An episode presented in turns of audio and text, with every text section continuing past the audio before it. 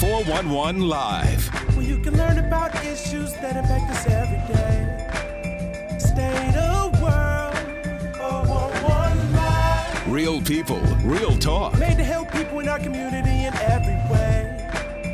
For your girl, four one one Live. Homicides have more than doubled this year in the city of Milwaukee compared to the same time last year. And forty percent of those homicides are related to domestic violence. There's a spike during coronavirus. Hello, I'm Beverly Taylor, and this is the four one one Live, Real People, Real Talk. We have a lot to discuss on what's going on as far as violence is concerned. Joining me is Arnitta Holliman, and she is a licensed counselor, and she is also the ReCast program manager of the Office of Violence Prevention for the City of Milwaukee. Arnitta, thank you for joining us. Thank you for having me. As I was mentioning, this is according to the Journal Sentinel, as of May eighteenth, there were fifty-six homicides this year compared to twenty-six the same time last year, more than half domestic violence, including ten victims from two mass shootings. This is disturbing. Would you agree? Absolutely. Absolutely. Uh, what is... What is happening? Is it desperate situations or escalating conflict? So I think we're seeing a combination of things. There is definitely a situation or times when desperate situations increase um, conflict or um, violence in relationships and families. Um, and most of the homicides that we see in Milwaukee are interpersonal um, related. Um, so there's some conflict that has happened and that then has escalated to gun violence. Um, likewise, with domestic violence, we, you know, domestic violence is not a new phenomenon.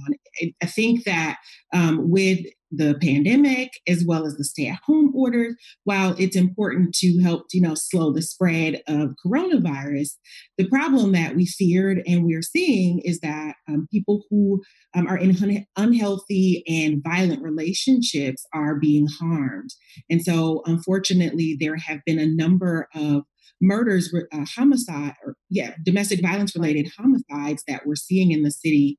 And um, it's it's a combination of, you know, the living, con- you know, being in that close space with each other for an extended period of time. There's more opportunity to um, have situations that will cause conflict. Um, and so, you know, and then, you know, people are not able to get out to some of the safe spaces they might be able to go to normally, um, you know, while they're in the stay-at-home order. Do you think that's in, in a lot of these cases, um, this kind of behavior was already prevalent, but now it just went up a notch? Absolutely. I, you know, we can't say that, you know, during the pandemic, then all of a sudden, you know, people became abusive toward their partners. It's more likely that there was already a pattern of abuse. Even if that abuse was not initially physical, there was likely already a pattern of abuse that, again, escalated or has continued on. And um, again, where people don't have the outlets that they traditionally do, um, there may be more incidences of violence. And then I guess when you throw in the elements of unemployment, you know, mm-hmm. that kind of thing, um, you know, people not getting a paycheck, trying to figure out where they're going to get the meal, what they need to do to do that, those stressors too? Absolutely. So stress is definitely um, a risk factor when it when you're thinking about unhealthy relationships or domestic violence. Um, so people, when you when they are stressed, they may um, you know get frustrated, and if they don't um, do a good job of taking care of themselves, handling their anger or frustration or stress or uncertainty or any of those things, then what happens is people um, resort to displaced anger or displaced aggression. So basically taking their um, anger, aggression, frustration out on their significant other or other family members. I'm definitely putting your licensed counselor hat on you. Um, so what can people do?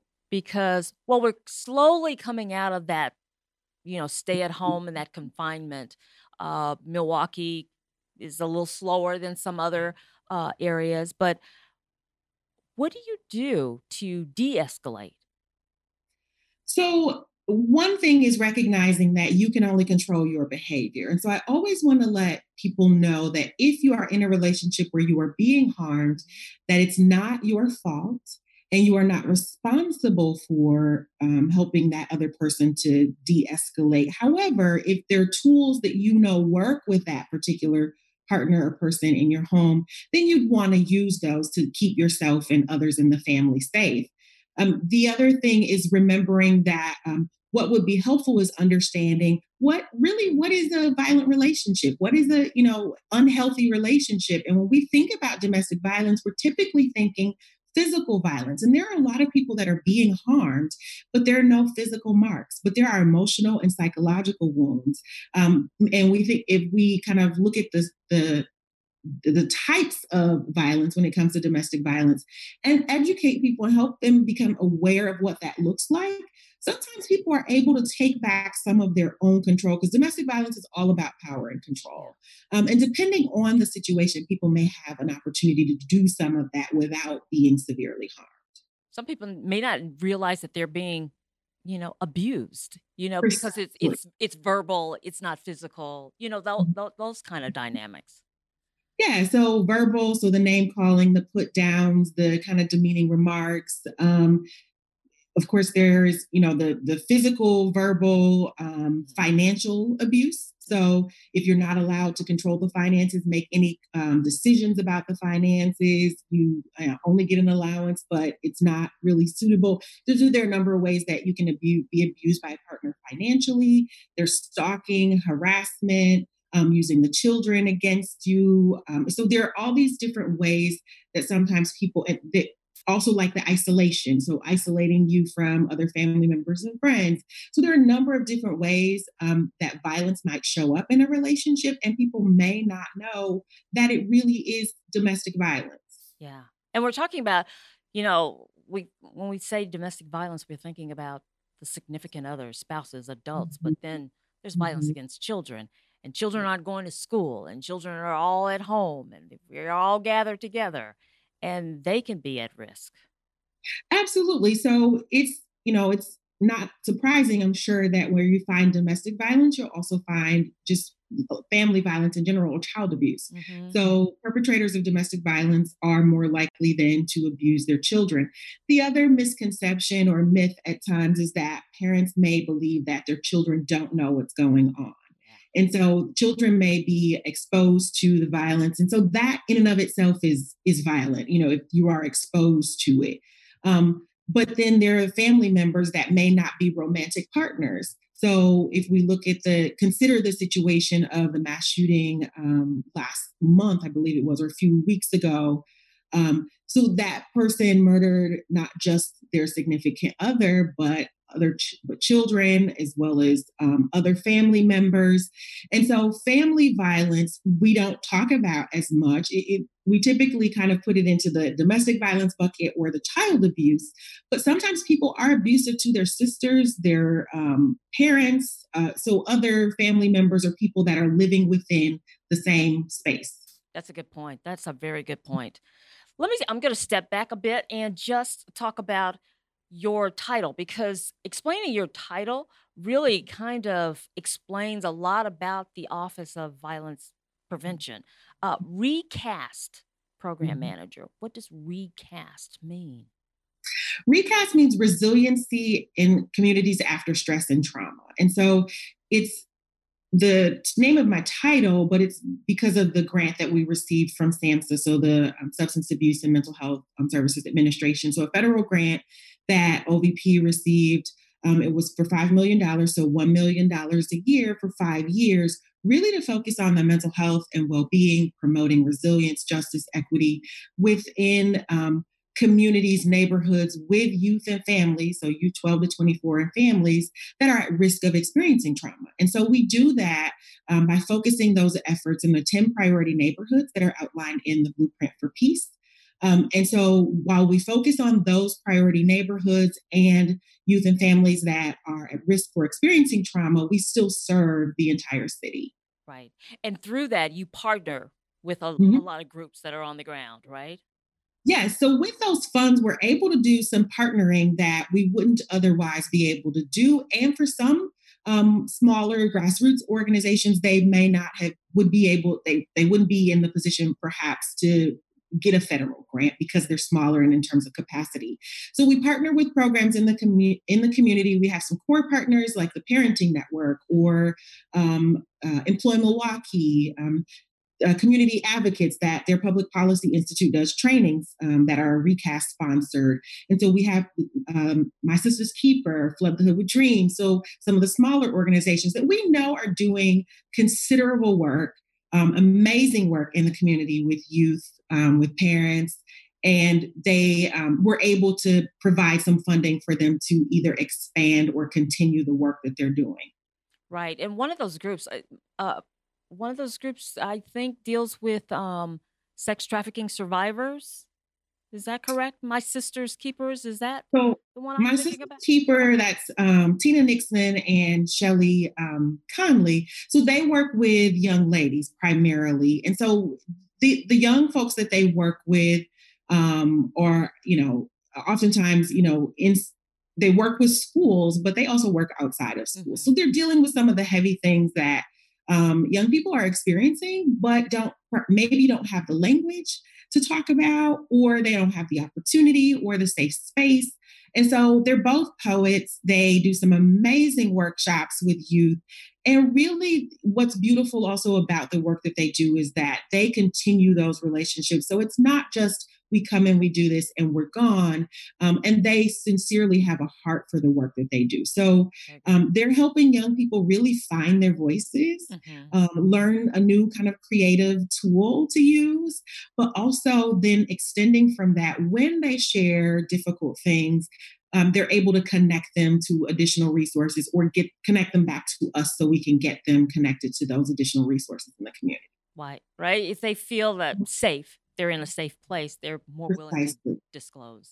Um, yeah. The four one four Life, that group. So four one four Life, um, so we're partners, and four one four Life is a team of violence interrupters. And so it's a partnership between the Office of Violence Prevention, Uniting Garden Homes, and Froedtert and the Medical College. And so they um, are people that are out in the community um, that are, you know, are native, most, I think all of them are native of Milwaukee. They know people in the community. They have, in some, many cases, been on the other side of, you know, creating problems in the community, but now they are, um, they're working to stop the violence, spe- specifically um, gun-related violence. So the interrupters um, work to uh, interrupt retaliatory violence. There, there are outreach workers, so they're out, you know, doing specific outreach um, things in the community. They're the, the interrupters portion, and then hospital response. So that, again, that hospital response is also that par- partnership with Froedtert and Medical Medical College. So Tania Liddell is the responder, or the primary responder, because any of them can. She's the primary responder. And so if someone gets shot in the city of Milwaukee within a particular age range, um, and then they will page her from the hospital, and then she goes to the hospital to meet with them, connect with them, their families, to provide um, resources. And she also does an amazing job of extending her work and really keeping up with those families. And so what we've seen is we've seen a number of interruptions. Um, they're over a year now, the team, you know, since it started. Um, and I don't know the exact number of interruptions. I'm sure there are over, well over one hundred now in terms of interruptions. And um, I know Tania's worked with, you know, well over one hundred families um, that have been victims of gun violence. So they're stopping the retaliation. Correct. So oftentimes when we see violence in the community, particularly when there's gun violence and then it happens in kind of clusters, or you think you see things happening back to back, sometimes, I can't say that always, but sometimes it's because there's retaliation. So one person is shot for whatever reason, and then friends or family members or that particular person wants to, to retaliate. Um, and so that's where the interrupters will step in. They will use their connections. They're, they are credible messengers um, because of their experience, because of um, how well they're connected to the community. Um, and so they've been able to stop a number of, of shootings from happening. That's awesome. That's awesome. And it's very um, great. And, you know, I feel good knowing that all of these different organizations are around. And I can see the necessity for your role, because when you have so many, there's always that um, that chance that people are working in silos and they don't mm-hmm. exactly know who else is doing what. And having somebody with that knowledge to kind of coordinate the efforts, that is huge. Yeah. So, you know, we work together, you know, four one four O V P, we, we're, we're separate teams, but we, we often see ourselves as kind of one. We work so closely together and we, you know, it's a close partnership. Um, but there's also the trauma response team. And so that's a, a part, that's a collaboration between the Office of Violence Prevention and Milwaukee County um, Behavioral Health or, um, and, and so the trauma response team, those team members um, receive referrals. If there is a child or a youth that have experienced something that is traumatic. So perhaps, you know, for example, with the recent um, shooting at um, Walgreens, so the woman that was murdered at Walgreens by her partner, there were um, young people that witnessed it, unfortunately. And so what will happen is we will make a referral to the trauma response team. And so that started out where it was first responders that were trained to make those referrals, but now that has been expanded and any community community member um, can make that referral. And so they will connect with that The, the parent, guardian, um, make the connection with the young person. So again, they're pri- they're providing some primary support, and it's important whenever someone has experienced something that could be traumatic mm-hmm. that there's early intervention. And so the trauma response team is able to do that with youth and children. And then in my role, while you know it may not have been spe- the specific design of it, because uh, because I'm a therapist by nature, then if there are adults that have um, experienced something that that is traumatic. And they are open to, um, you know, mental health services, then I will connect them with um, providers in the community. It's so great that they res- they have expanded the responders because, um, you know, when somebody is going through something and their first contact is maybe a police officer who is trained, um, but they the person may not want to talk to them because they may not feel comfortable sharing. So having other people involved as well, I think, is really important. Yeah, precisely. Um, and it's a difficult time. So if you have experienced something traumatic, you've lost a loved one to something traumatic, what happens typically, there are a lot of people that are contacting you. And so oftentimes people will forget because there's so many people that have called, reached out, want inter- they wanted to interview them, or it's a part of the investigation, um, or they're, you know, contacting them for resources if they, you know, see if they need resources. And so what the other part of what we're working to do um, is is bringing those, you know, groups together. So you mentioned like sometimes we're working in silos. And so we convene a crisis response, you know, team. And really, this is already people that are already in the community doing this kind of work. But what we do is we have this convening to bring all of us together. So O V P, four one four, that includes the Salvation Army, the D A Victim um, Advocates Office, um, some um, uh, community activists that are doing the work. And so bringing all of these folks to the table that are already doing some of this work helps us to coordinate so we're not tripping over each other. So we can, you know, we're making sure that what's needed is covered, but that we're not covering the same things, all of this. So we want to make this the process for families um, as smooth as possible in a, in a very, very difficult and sometimes tumultuous time. We want to be more of a support than, you know, uh, an irritation because there's so yeah. many people calling or, you know, checking in. Gotcha. Gotcha. We're going to take a short break. We're going to come back and we're going to talk about a little bit more. Um, well, we have a lot to talk about, but I want to want you to walk me through a scenario too when we come back. So stay with us. You're watching the four one one Live, real people, real talk.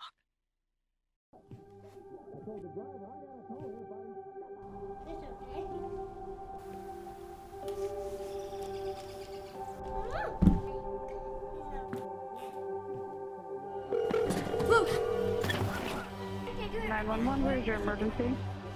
Everyone's on their way. What happened?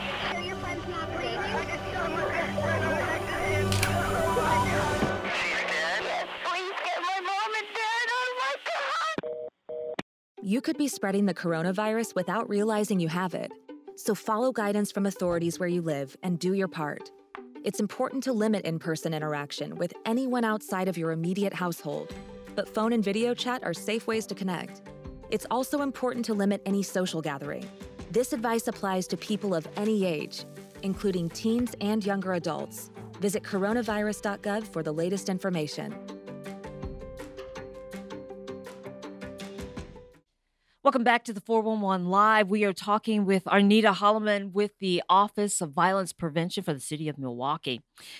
Um, I want to, and you've kind, you've really uh, touched on it, but looking at a scenario. So you mentioned the uh, mass shooting where five people were killed. Um, and I think it was twelfth and Locust maybe.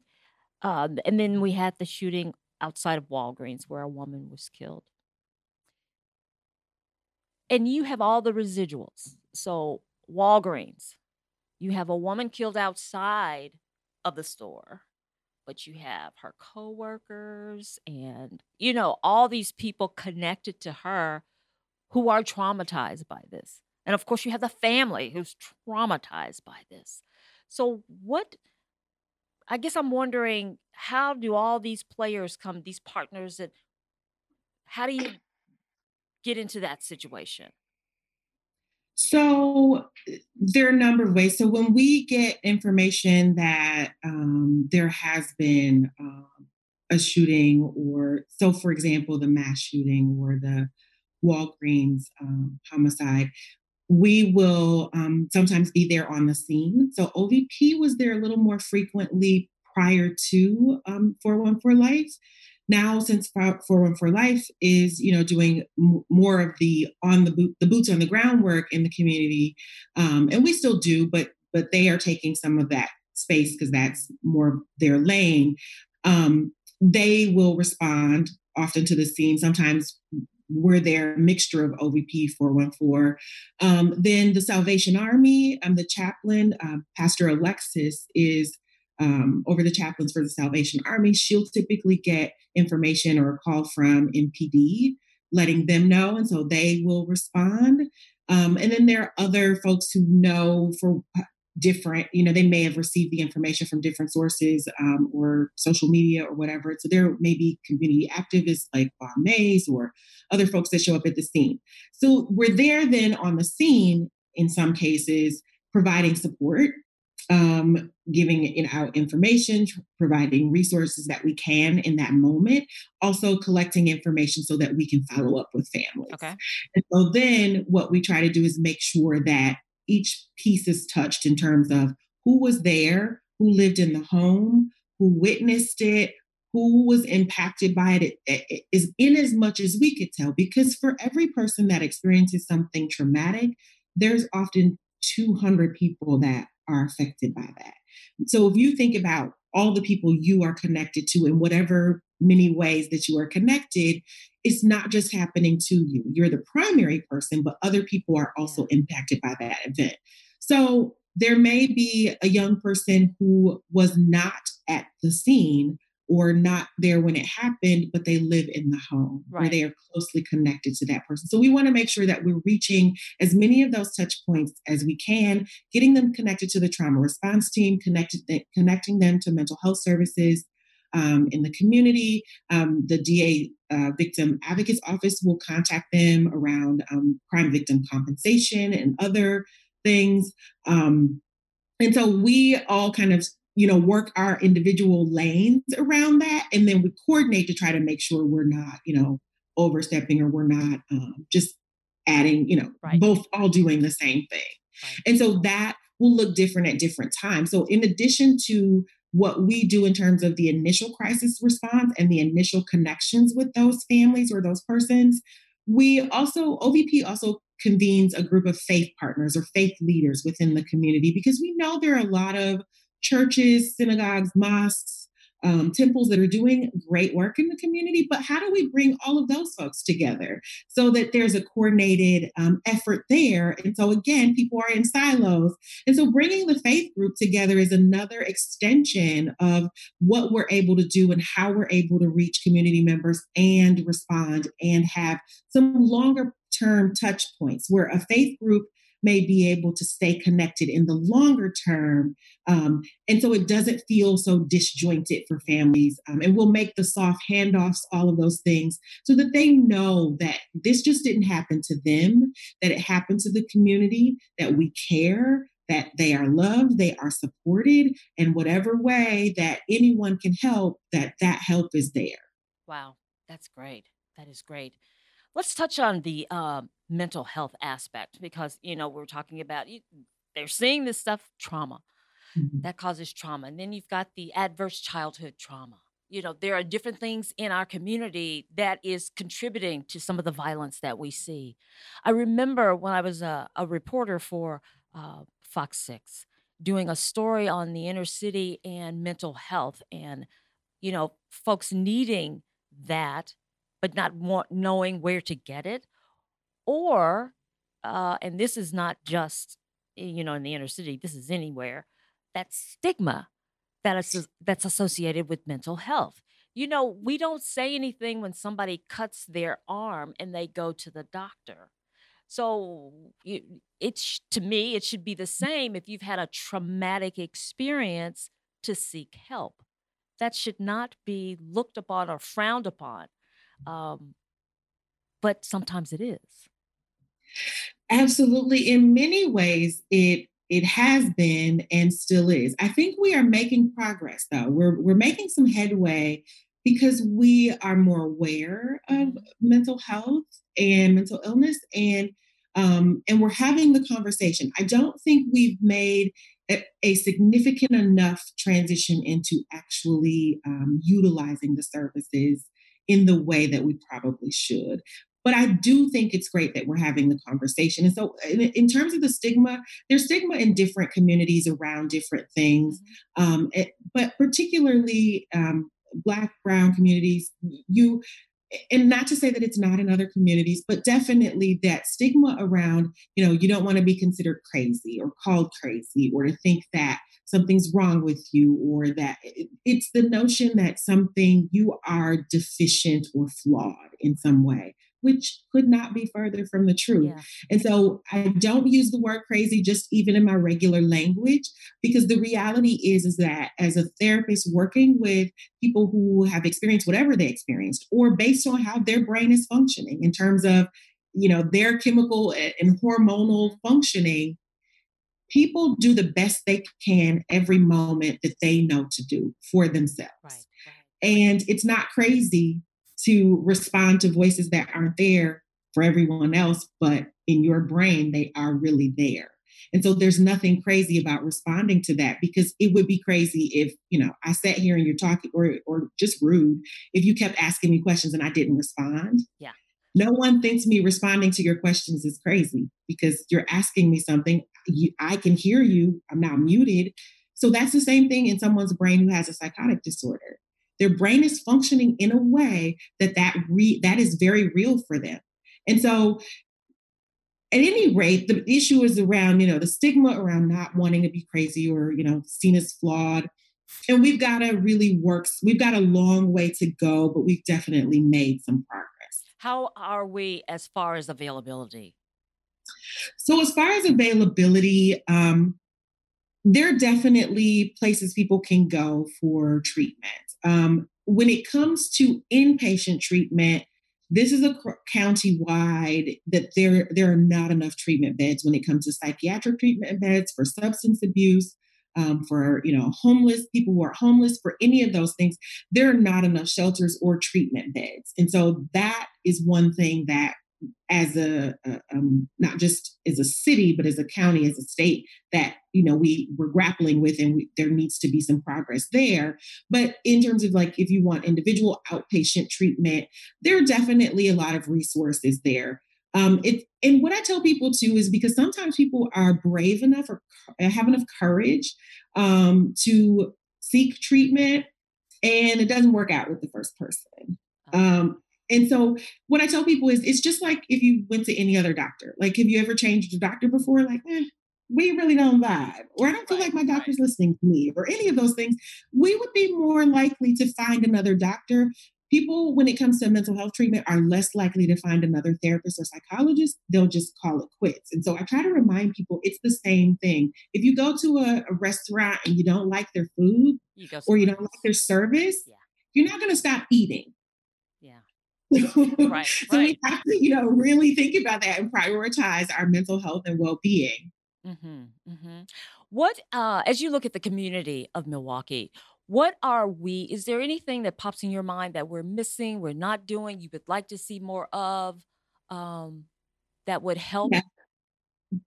So I would definitely like to see more availability of services, um, but also in terms of, you know, I, I've been, I think, for a while and more so lately since the pandemic hit, just really it's been, you know, heavy on my heart around um, how mental health services are um, not just the availability, but people's accessibility, right? So if you don't have the means um, or if you have insurance, does your insurance even cover mental health care? Right. So when we think about mental health parity, that's a huge issue. And so even if your mental health, I mean, your um, health care covers Um, mental health treatment, does, you know, will it cover if you need um, prescriptions? And so if you need um, psychotropic medications or you need, you know, a, a medication related to a mental illness, will it cover that? Um, some other types of insurances don't cover mental health um, related illnesses. When we look at, you know, um, even unemployment compensation, if you, uh, it, it's, I've heard that it can be done, but it's an uphill battle to really get compensation if you are in, if you are traumatized by your work or in the course of doing your work. And so there's so much, we have so much further to go. I mean, even if we look at the, the whole pandemic and all of the concessions that have been made um, related to healthcare, most people don't think about mental health when they think about healthcare. When they think about healthcare providers, most people are not even including therapists, psychologists, psychiatrists. And so that's a part of healthcare. We cannot separate our brain and our emotions from the rest of our body, right? And so when we think about taking care of ourselves, that has to be, we we have to, you know, there needs to, it, it has to be parallel when we're thinking about mental health and physical health, and also understanding that mental health doesn't mean bad health. And so sometimes there's also, you know, just awareness and education around that.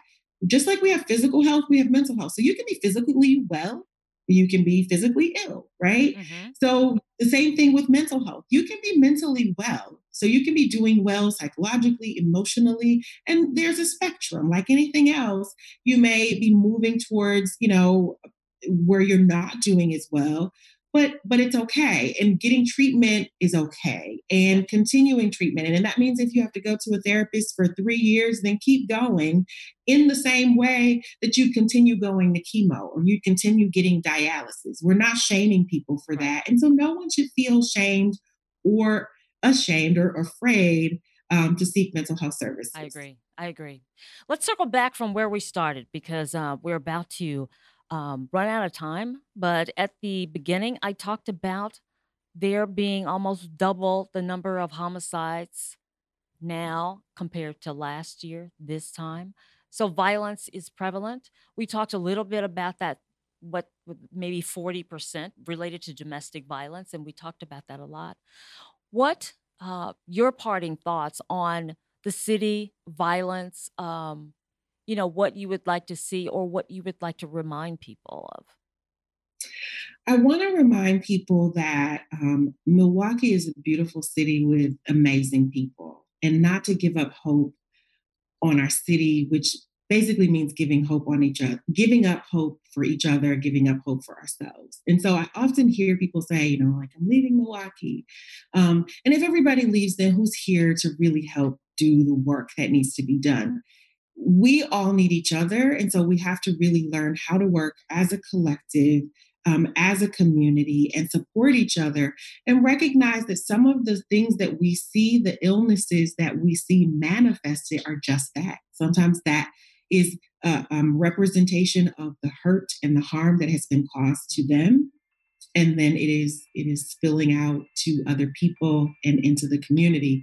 And so I just just remind people, like, this is a beautiful place to be.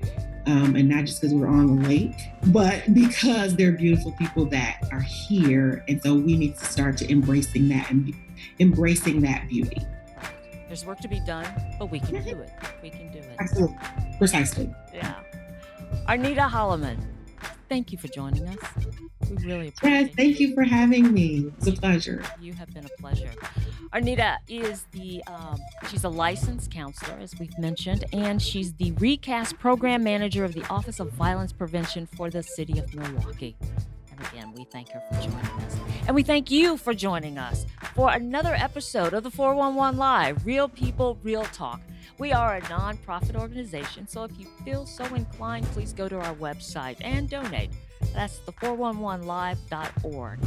And you can find previous episodes on any podcast platform. We're there, so subscribe. For now, I'm Beverly Taylor. This is the four one one Live. Real people, real talk. See you next time.